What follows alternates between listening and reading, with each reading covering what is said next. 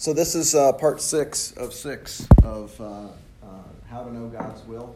And uh, so, final chapter here. And then we'll have one more week in this book, uh, and then we'll switch over into a new, a new book. It's the same series, uh, but we'll start a new quarter here in a couple of weeks. The new books are over there. You can take those at your convenience, but you have a couple of weeks to grab those if you'd like. So, this week we're looking at God's will and the glory of God. And uh, the key point this week is to bring glory to God when we obey his, by obeying His will. Uh, in your book, this is yeah 107. And on 107 in your book, there's a question to kind of break the ice and get us started, and it says, uh, "What's something you've experienced that really took your breath away?" Besides a kid jumping out of the laundry room at me when it started. So you've got those kinds of Oh, kids. Okay. That's good. Yeah, I just come out kung fu fighting. that's So, uh, you know, the other Maddie stayed over last night, and then this morning she was trying to find her shoes and her phone. Uh, apparently, your kids hide uh, her stuff. Not surprised. And uh, yeah, we were down one Birkenstock when it was time to go. We did find her though. Um, anybody else? What's something that really took your breath away?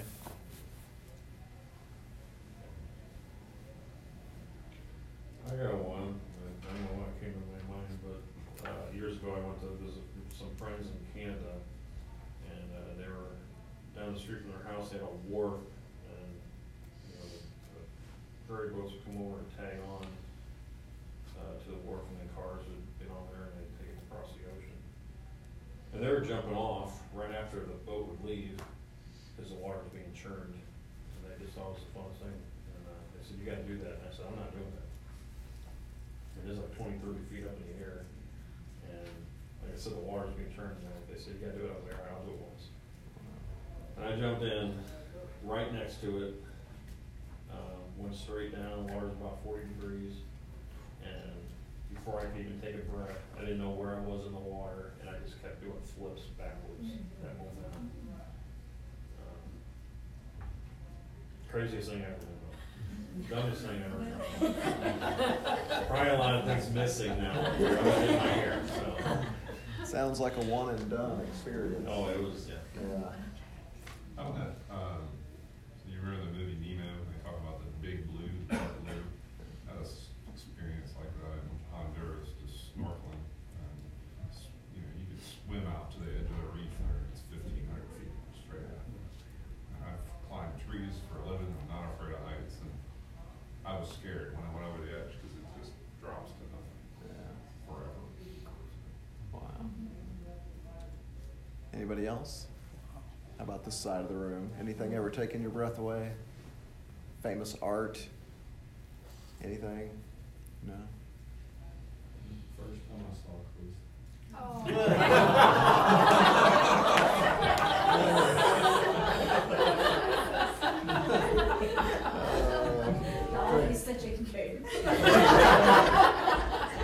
Tracy shooting for Hall of Fame, husbandry.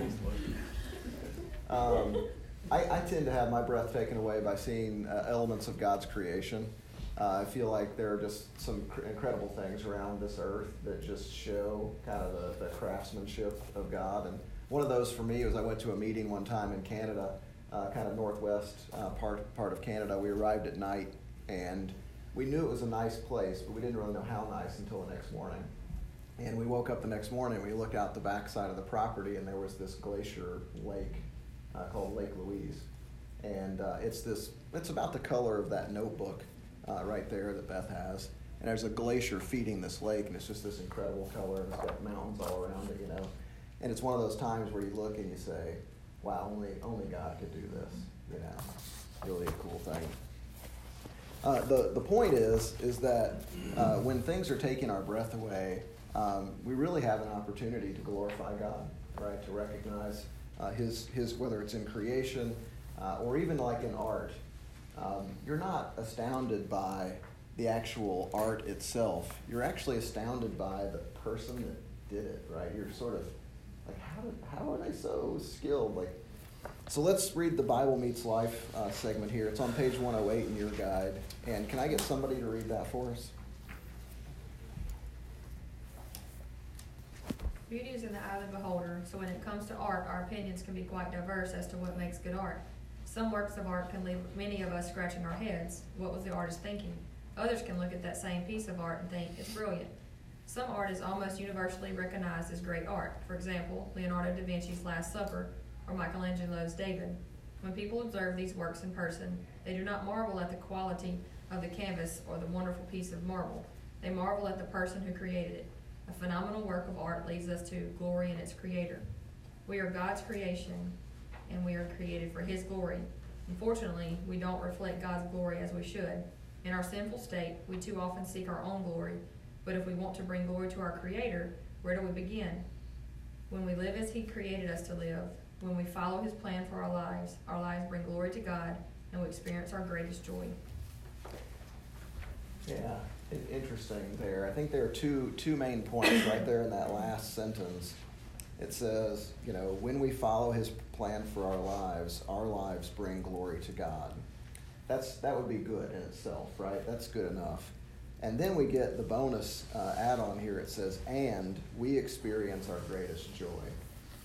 Do we believe that? That we get our greatest joy when we're following the will of God, right?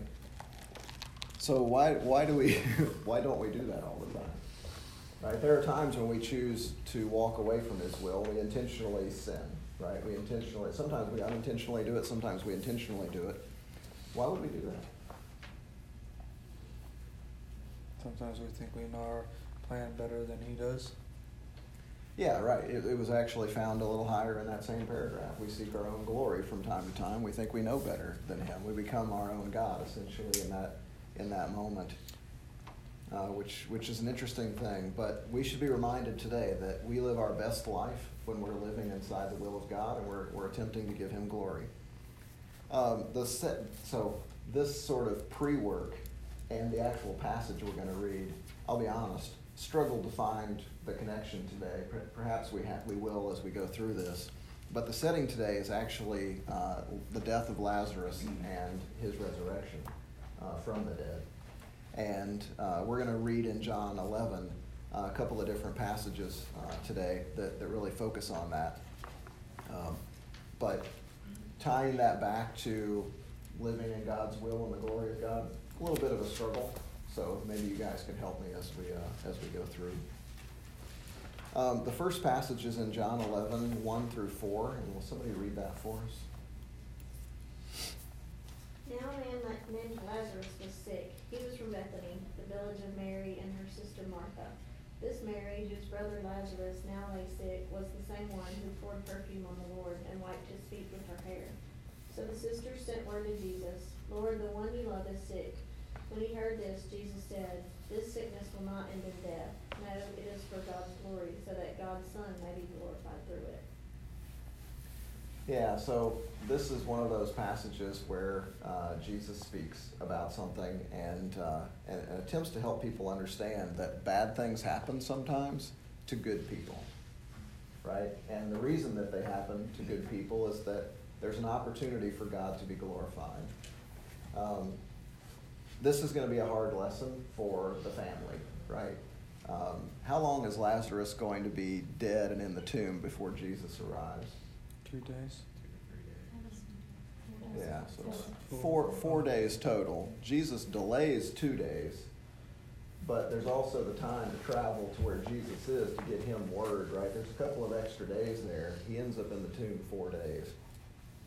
Uh, this particular study in the book jumps ahead to verse 38, uh, which, which for me, you miss a lot of the juicy parts of the story uh, of Lazarus.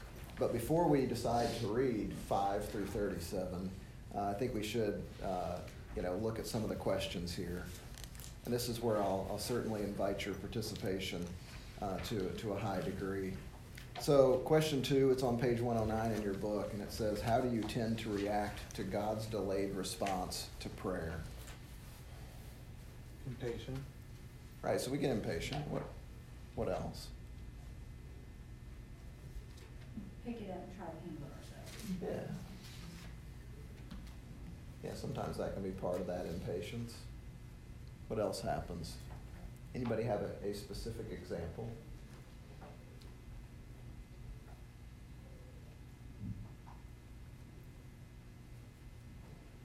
I've, I mean, it's kind of an odd example. I had a time many years ago at work that something was, I was in charge of leading this team and, and things were going very poorly.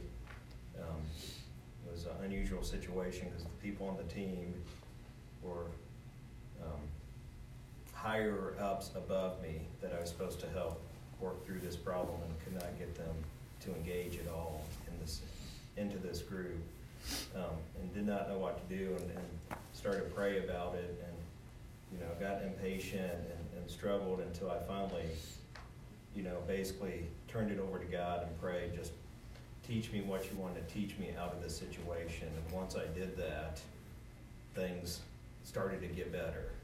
You know at the point I finally kind of gave it over to him and finally said this is going poorly. I don't know what you know I'm going down in flames. Just what are you trying to teach me here? but I think it took that point as, you know, I was wrestling with that to truly, truly hand it over to him at that point and say, you know, it doesn't matter from a worldly standpoint, quite honestly, if it goes bad or poorly, but what are you trying to show me out of this? Yeah. So in this particular case, God delayed because Jesus delays because he's going to, to show God's glory, right?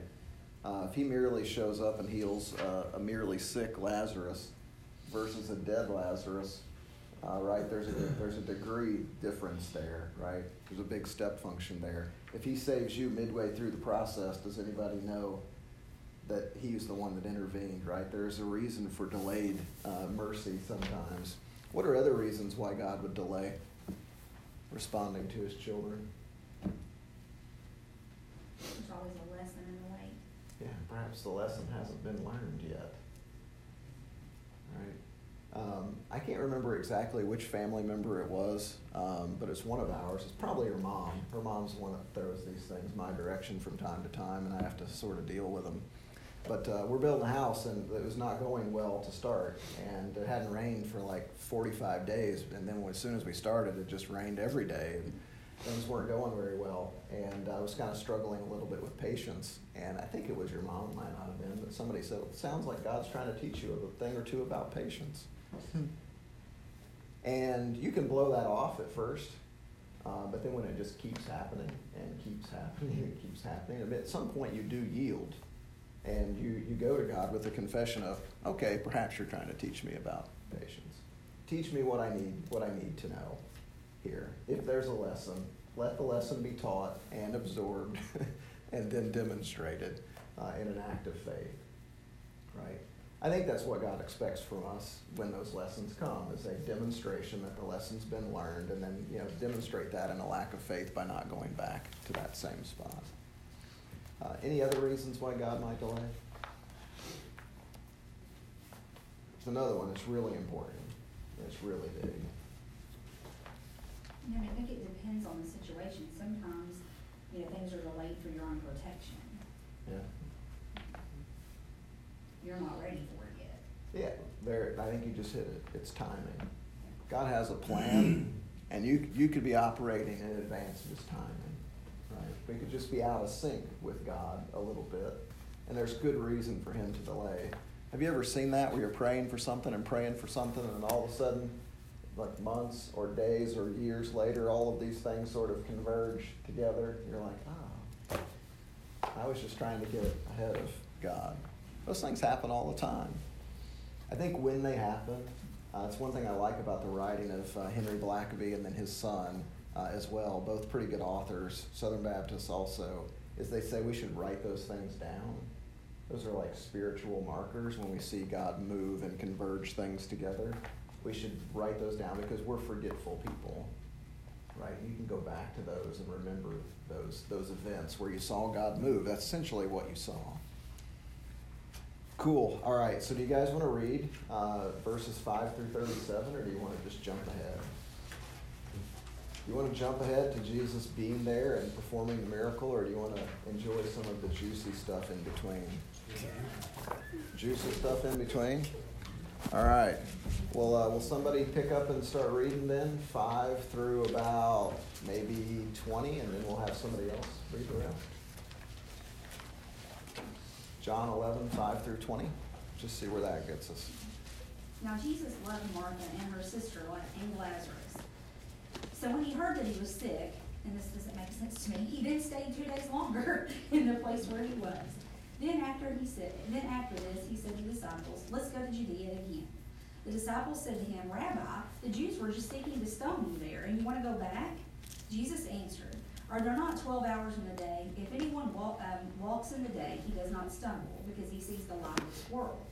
But if anyone walks in the night, he stumbles because the light is not in him.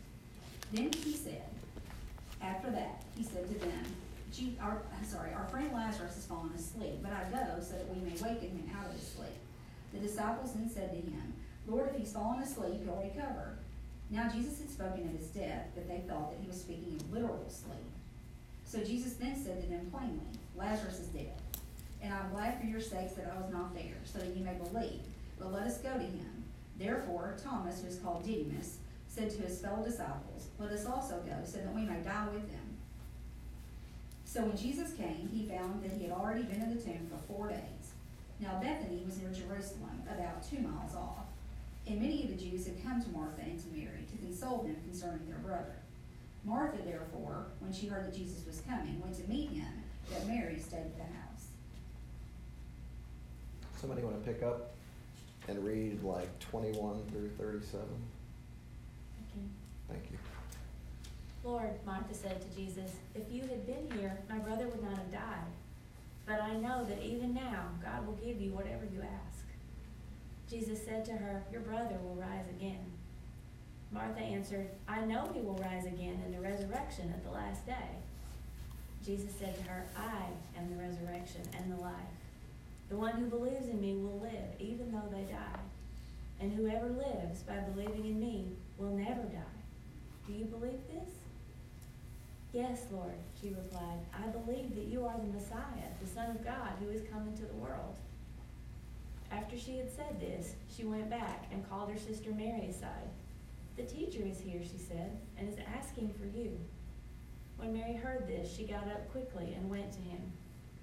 Now Jesus had not yet entered the village, but was still at the place where Martha had met him. When the Jews who had been with Mary at the house, in the house, comforting her, noticed how quickly she got up and went out, they followed her, supposing she was going to the tomb to mourn there. When Mary reached the place where Jesus was and saw him, she fell at his feet and said, Lord, if you had been here, my brother would not have died. When Jesus saw her weeping, and the Jews who had come along with her also weeping, he was deeply moved in spirit and troubled. Where have you laid him? he asked. Come and see, Lord, they replied. Jesus wept. Then the Jews said, See how he loved him.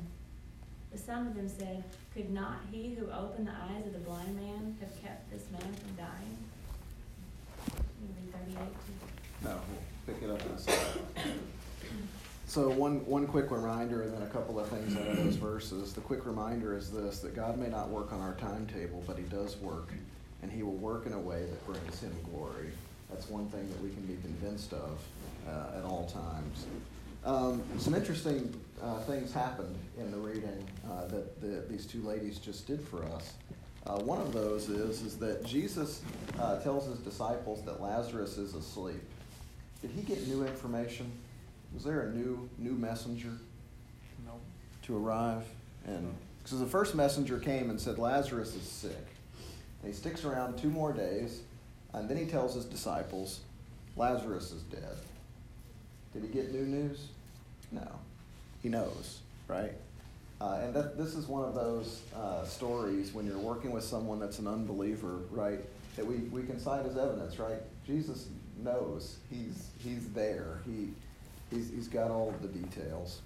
Uh, and then you hear a nice confession of Martha's faith uh, whenever Jesus encounters her and when she comes out first. She talks about, she, she acknowledges that Lazarus will live again. And he'll live again uh, at the point where he's living in a resurrected body uh, at, in the end. And, uh, and then she also makes a proclamation of faith in describing who Jesus is. She describes him as Jesus, the Son of God, right? Very similar to the way that Peter expressed uh, a word of faith uh, in Christ, uh, which I thought those were two, two strong points in that middle part. Uh, and then you hear about the Jews describing Jesus and his affection for this family. Does Jesus like these people? Yeah, there's friends. says he's deeply moved. Um, this is where we start to understand the nature of God a little bit more, and that was one of the, the key things in the commentary that they wanted us to get out, is that Jesus being fully God, right, he doesn't have to have a messenger come and tell him that Lazarus is dead. He doesn't need any help in raising Lazarus from the dead. Uh, but also he still weeps and expresses uh, human emotion and friendships and love in a, in a true way to where even those standing by were like, wow, he really loves these people. Um, and that's, that's supposed to give us a picture of what it's like to actually walk with him. He's physically with us and walking with us and experiencing this life with us. And yeah, he, he has emotions, and his heart was broken for them. Um, so then we get to verse 38. Um, will somebody read 38 to 43 for us? Jesus, once more deeply moved, came to the tomb. It was a cave with a stone laid across the entrance. Take away the stone, he said. But Lord, said Martha, the sister of the dead man, by this time there is a bad odor, for he has been there four days. Then Jesus said, Did I not tell you that if you believe, you will see the glory of God? So they took away the stone. Then Jesus looked up and said, Father, I thank you that you have heard me. I knew that you always hear me, but I said this for the benefit of the people standing here, that they may believe that you sent me. When he had said this, Jesus called in a loud voice, Lazarus, come out. Did you say the 43? Oh, yeah, 43. Yep. Um, so again, we get the element of timing, right? Um, this is, sounds like a typical tomb. There's a stone laid across the entrance. Um, Jesus says, "Take away the stone," and then we get the you know the statement, "Hey, are you sure you want to do that?" Right? He's been in there four days. By now, there's a there's this bad odor. Um, so what if Jesus came two days prior? You want to smell as bad. Right.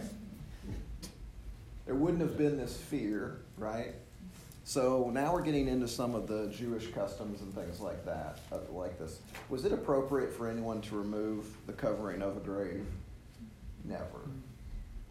Um, you could you could open and open the grave and move someone within a short period of time without the grave being desecrated or the person that, that were handling them being unclean and all of these types of things. There were temporary graves and then there were permanent graves.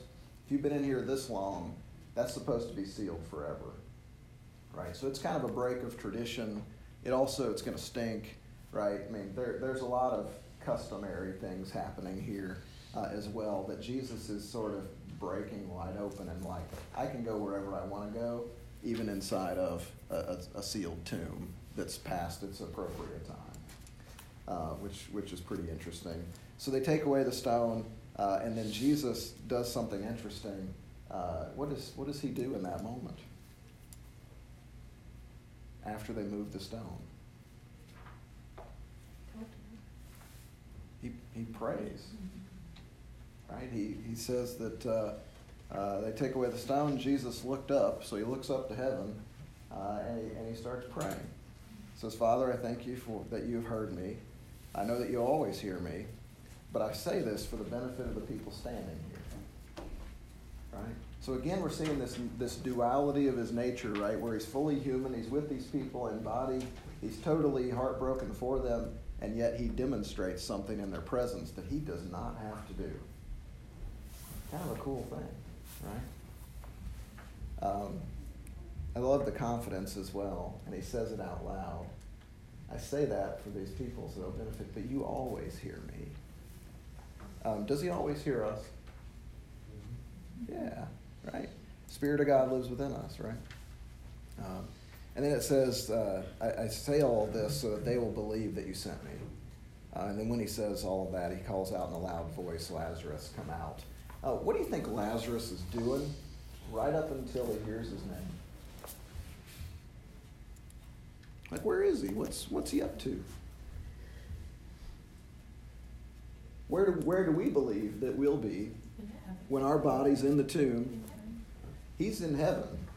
He's experiencing the closeness of God.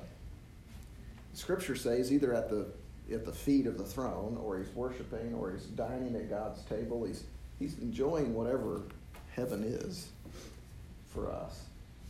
Right there, there are many versions. He could be walking a street of gold. He could be, you know, uh, enjoying cloudless skies. Who, who knows? He may be uh, checking out his mansion in heaven. I mean, who, who knows what he's doing? But his name gets called, and he's like, thrust. He's like, no. I know. Not sure I want to go back. Right. And it's one of those uh, reminders of how close heaven really is. Right? And in a moment, we can be there. And in a moment, he didn't start journeying back to the body four days ago, or he didn't have, he's not, you know, you know, in a moment, Jesus calls him back into this body from heaven. And, and that's why in Scripture there talks about that when this world is done, that it all sort of rolls up like a scroll. That heaven's just, it's right there somewhere, uh, which is really a cool thing. And he orders him to come out, and I, I always wonder if he really wanted to, right? Probably not. right? Um, so the question on page 111 in your book is how does our faith allow us to experience God's glory? I think in this particular case, we, we see that faith had to be extended, right? They had to allow him to open up the tomb, right, and demonstrate some faith, right? They, they know this Jesus, they love this Jesus, and they loved him enough to say, whatever he's got cooked up, it's going to be okay. Right, and sometimes that's the greatest confession of our faith we can have is we can say, God, we don't know what you're up to, but we trust you with it. Right? Isn't that just the basic expression of faith? Yeah. Makes you wonder if Lazarus had any memory of heaven. Otherwise, it's like you can live every day. Can I die today? You know, can today be the day? Yeah. Everybody you know who's sick, you just want to be all over. you know, like, can, can you give me what you have? I mean, just imagine you've been in heaven for four days. Yeah.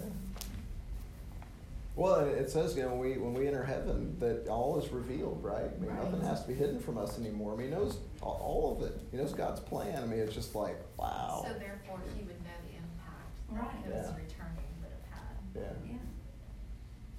Yeah, so the last verse is here for today, John 11, 44 through 45. Will somebody read those for us? The dead man came out, his hands and feet wrapped with strips of linen and a cloth around his face. Jesus said to them, Take off the grave clothes and let him go. Therefore, many of the Jews who had come to visit Mary and had seen what Jesus did believed in him. Yeah. So there's the impact, right? It's not just the family gets the loved one back, right? That would be that would bring God enough glory. Like they would they would certainly be even more secure in their faith, right? But many people have gathered in the process of mourning over the process of several days, and these people are now you know hanging on on everything that they've just seen. Uh, wonder how many people are actually out there. Yeah, right. Uh, what do we know about Mary and Martha? Um, we know some things about them, right? Uh, we know they're they're pretty popular. Uh, we we know that one's a very good housekeeper. We also know that one poured some very expensive perfume uh, on Jesus. So they probably have you know some to do. They're probably well known in their their community. Um, what about Lazarus? What do we know about him?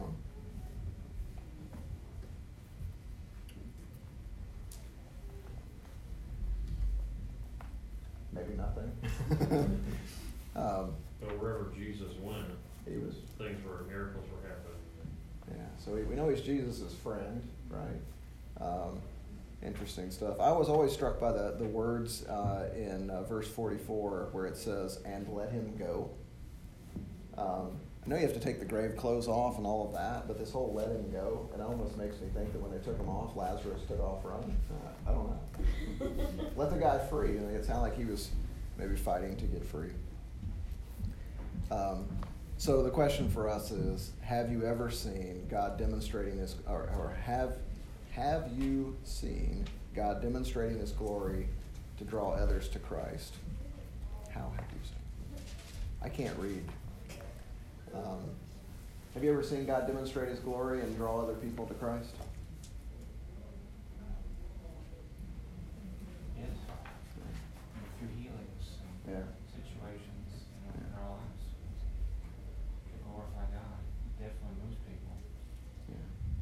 especially when they believe there's no chance of, uh, you know, Yeah. person gets healed.